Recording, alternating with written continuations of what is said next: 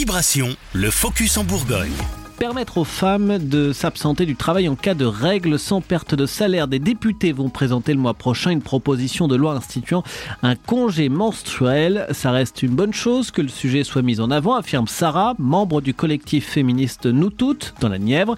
Toutefois, elle dit espérer que le projet ne sera pas limité aux femmes souffrant de règles douloureuses ou d'endométriose. Je pense par exemple à toutes les professions en blouse. J'imagine que, je sais pas, chez les infirmières, etc., euh, ça peut être aussi un stress, quoi. Elles ont peur de se tâcher. Euh, ça, c'est une peur euh, viscérale qu'on a en nous euh, dès qu'on commence à avoir ses règles, hein, quand on est une femme. Stresser dans le cadre de son travail, ça va nuire aussi aux performances, quoi. Donc voilà, on peut imaginer que si bah, on peut avoir des règles non douloureuses, mais par exemple très très très abondantes, ou même pas abondantes, mais enfin avoir peur, pas se sentir du tout à l'aise. Les associations féministes comme nous toutes craignent un retour de bâton.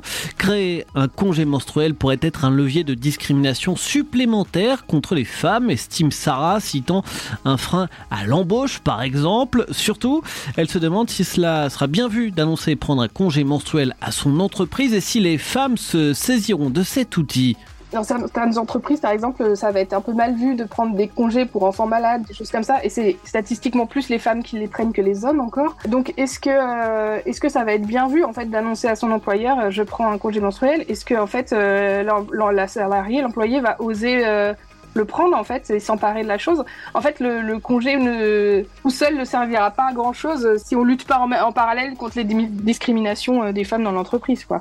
Sarah, membre du collectif Nous Toutes dans la Nièvre. En Europe, sachez que l'Espagne est le seul pays à avoir adopté pour l'instant une loi créant un congé menstruel pour les femmes souffrant de règles douloureuses. Citons d'autres exemples dans le monde, le Japon et Taïwan notamment.